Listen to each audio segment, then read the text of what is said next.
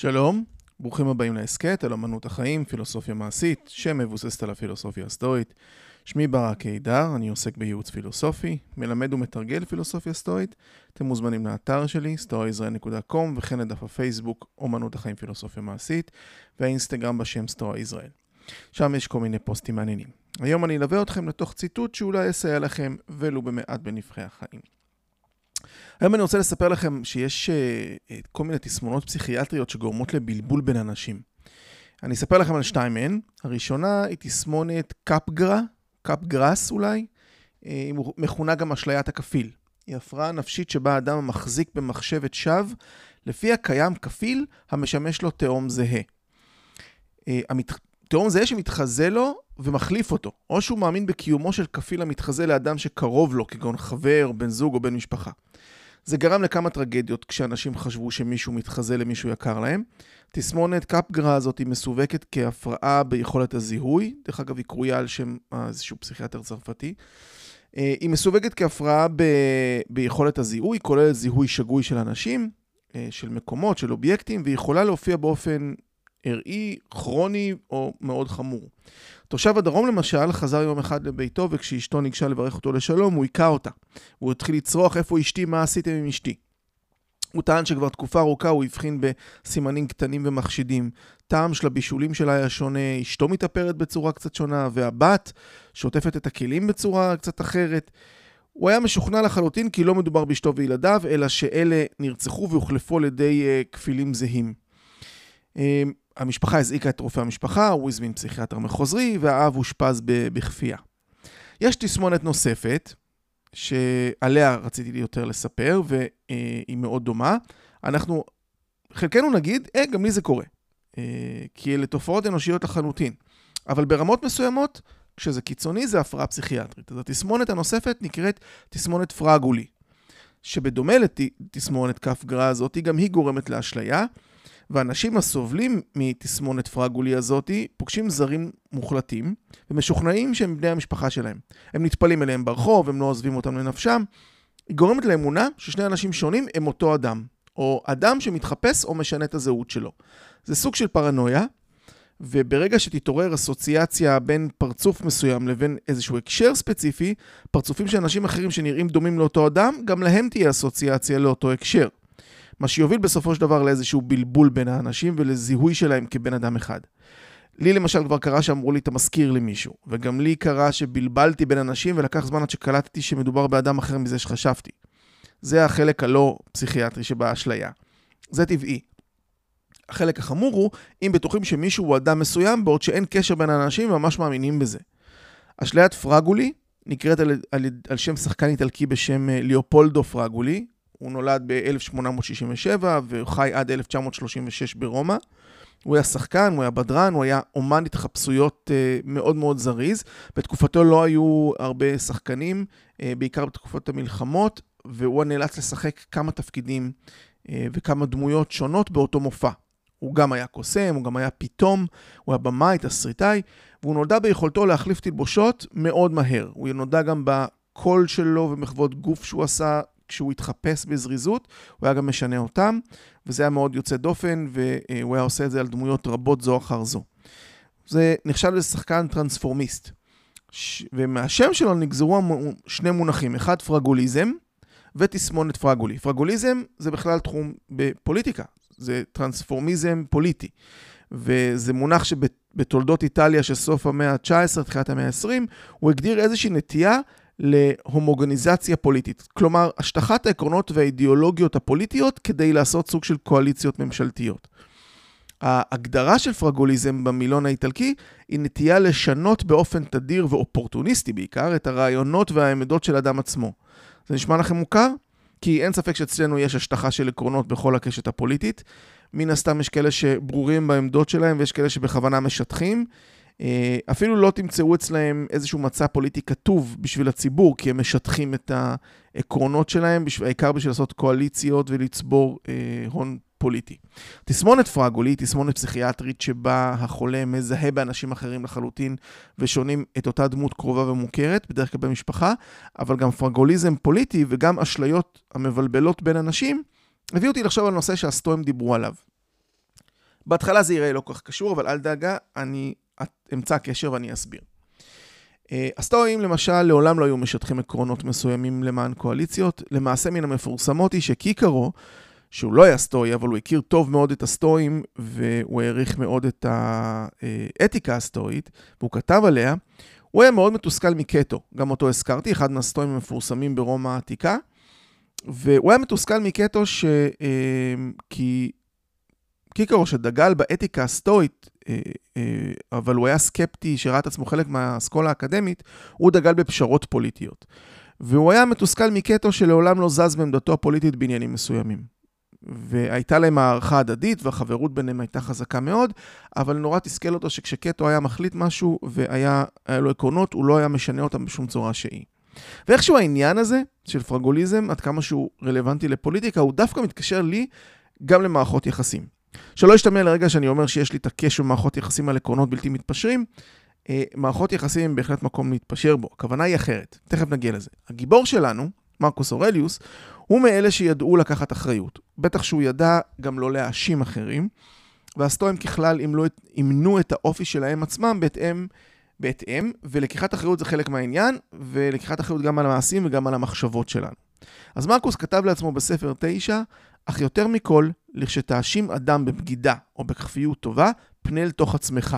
הלא אשמתך היא, ללא כל צל, של, ללא כל של, צל של ספק, אם האמנת כי אדם שהתנהגותו היא כאין זו, אכן ישמור לך אמונים. אפרופו פוליטיקה, אם מישהו חשב שמנהיג פוליטי כלשהו ינהג אחרת מה שהוא בדרך כלל נוהג, אין לו להאשים אלא את עצמו. מרקוס ממשיך ואומר, או אם בהטיבך עם פלוני, היה חסדך מסויג, ולא חשדת כי באת מיד על גמולך המלא בעצם עשיית המעשה.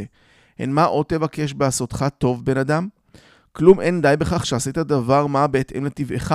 התבקש שכרך על כך? משל משל ביקשה העין תמורה כי תראה, או הרגליים כי תלכנה.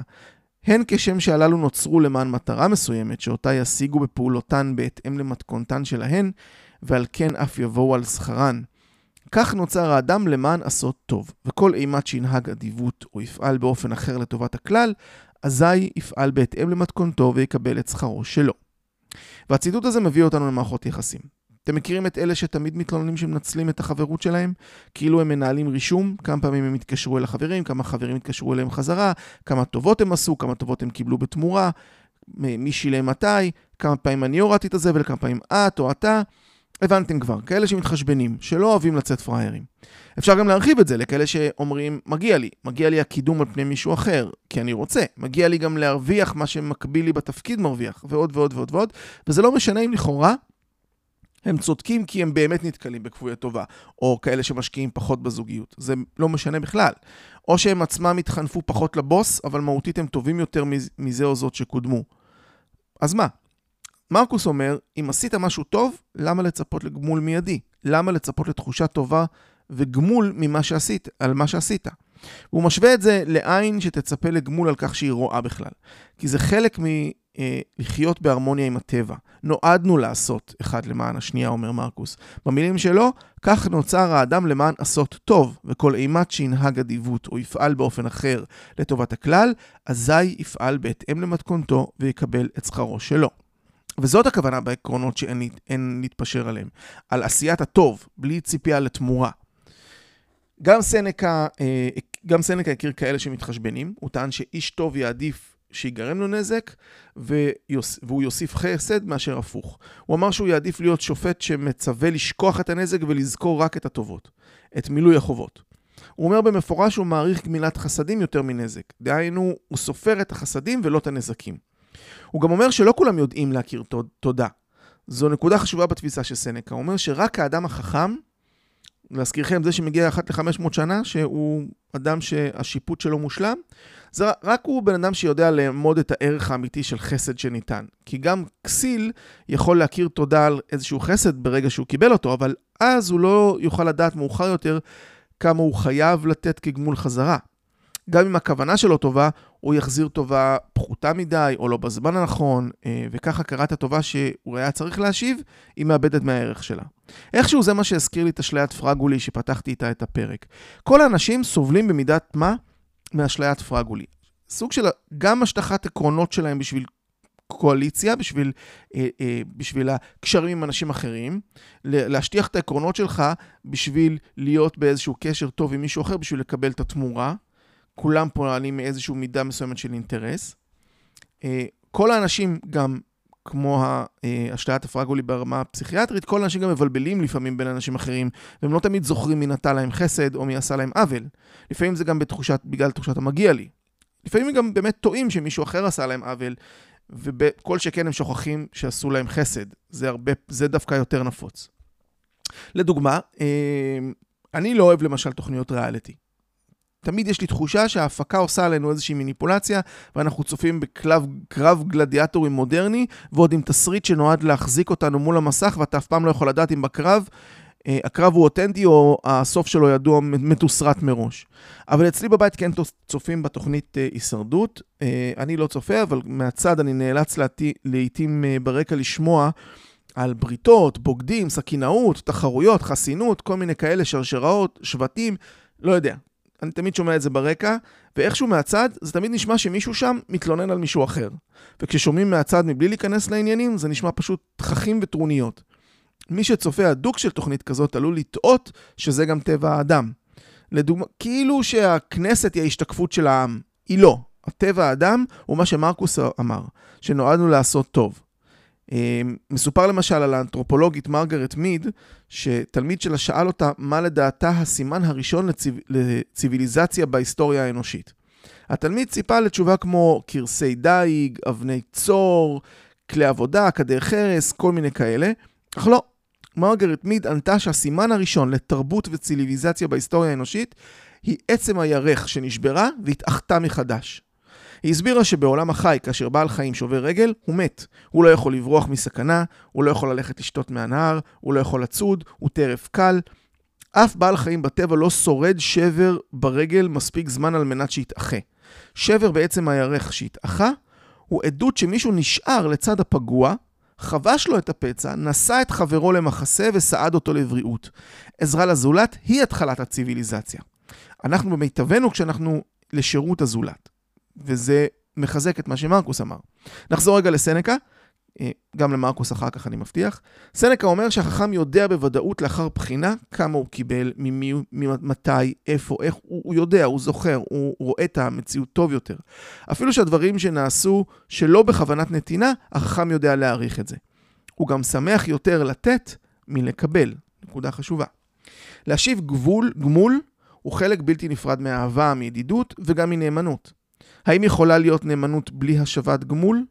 ואם אנחנו משטחים רגע פרגוליזם, אז הנאמנות הזאת היא אינטרסנטית. הכסיל גם משיב גמול, אה, הכסיל גם משיב גמול, אומר סנקה, כפי שהוא יודע ועד כמה שהוא יכול. הידע חסר לו יותר מאשר הרצון. יש לו לפעמים את הרצון להחזיר גמול, אבל הוא לא תמיד יודע כמה הוא צריך, מתי הוא צריך, באיזה עיתוי וכל מיני כאלה. הוא לא יודע לאמוד את הערך האמיתי של מה שקיבל כדי להשיב גמול. הוא לפעמים מבלבל בין אנשים, או שהוא שוכח גם שמישהו עשה לו טוב. החכם יודע לאמוד את הערך הנכון. לדוגמה, לפעמים 100 ש"ח שניתנו בזמן הנכון, הברכה שלהם גדולה יותר מאשר הון תועפות ששולם על בית. יש הבדל בין אם ניתנה מתנה או הוגש סיוע, אם הנדיבות תציל או שהיא רק תסייע. יש פעמים שנתינה קטנה היא עזרה ענקית. והחכם יודע לראות את זה. יש הבדל אם אדם נתן משהו משלו או שהעביר משהו שהוא קיבל.